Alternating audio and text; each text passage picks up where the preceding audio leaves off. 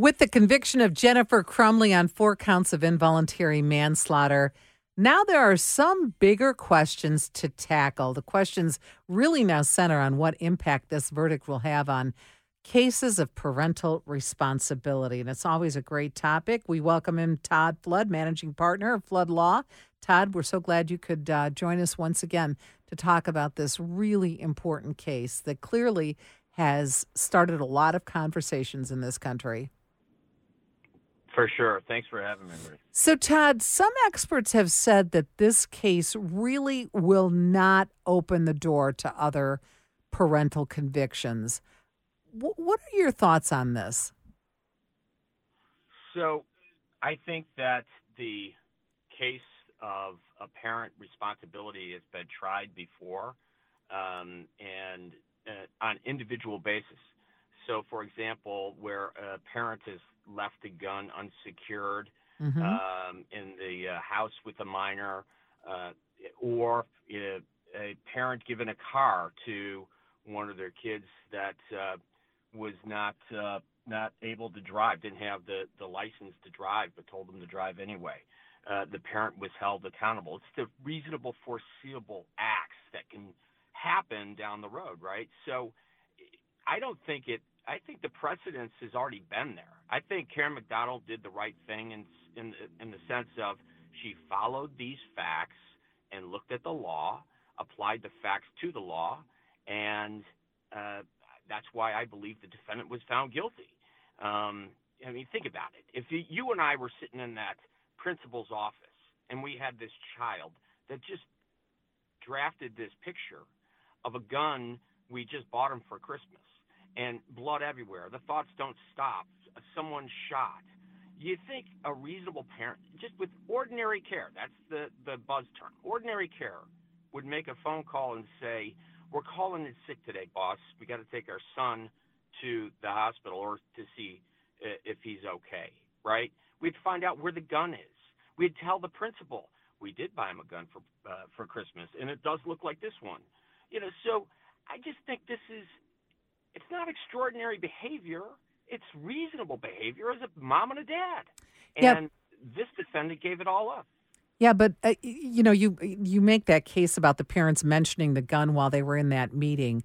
I think that they knew that they probably should not have bought him that gun, right? So why would they admit to something like that while they were sitting there in front of the school official? Say, time out. I need to talk to my son alone. Then you ask. You ask, right? I mean, they knew. So I think being a parent, you know, to the extent of just using honest, reasonable behaviors, it doesn't mean that kids aren't going to lie. It doesn't mean that parents aren't going to, I tell this all the time, parents teach kids how to lie. We don't, as parents, disclose, you know, when we have a financial issue or there's something upset, we cover them from that. But kids know. Kids hear it upstairs when mom and dad are going, you know, in a disgruntlement.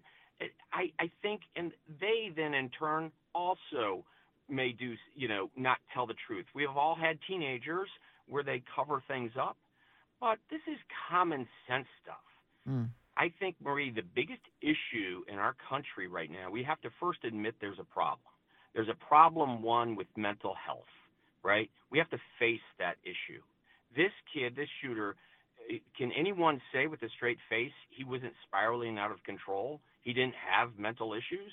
It didn't take a rocket scientist. We're all, you know, we're not psychiatrists by trade, but we can all see it, right? There's some disturbances here.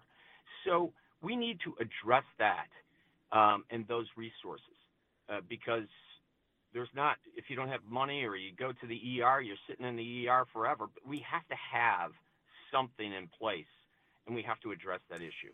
If you look at all the mass shootings that have taken place in the country, we can spot usually one common denominator.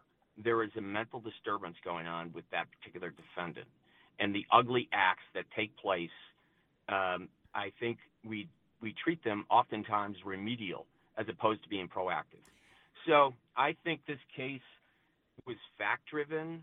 I think the fact that Karen McDonald looked at this and saw what was going on. How many red lights or how many red sirens do we have to go through, you know, as a parent? This mother went through several. So you're saying that you think this type of conviction then are putting parents maybe on notice that you have to be aware of your child's mental health and obviously get them help when they need it.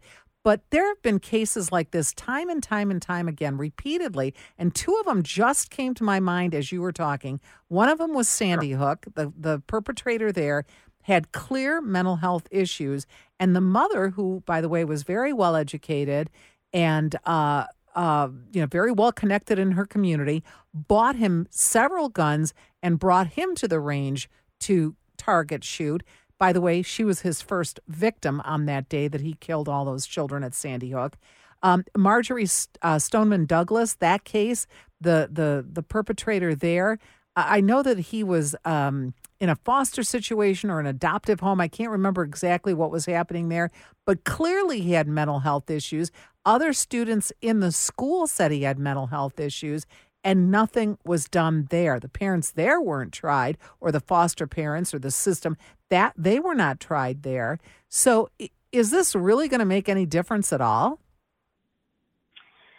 So you're asking a bigger question of whether or not we live in a duplicitous society where one prosecutor is prosecuting the case and another prosecutor is not prosecuting the case. You know, individual prosecutors are going to make decisions all the time on whether or not, you know, philosophically they believe in one way or the other of trying this case or charging this case.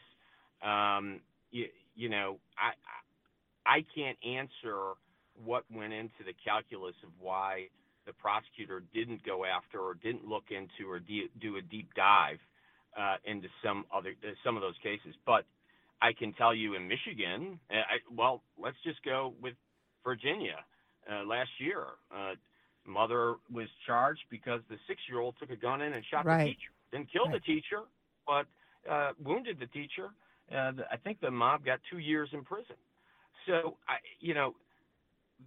gross negligence, if you act in a gross negligent way, can you possibly think that it's unreasonable for something bad to happen if you took a gun and gave it to someone that was mentally disturbed or in a dark place?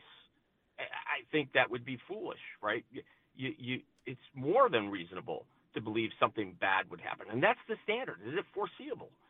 So ask yourself a question. Do you have a duty as a parent? The law says, yes, you do. You have a duty.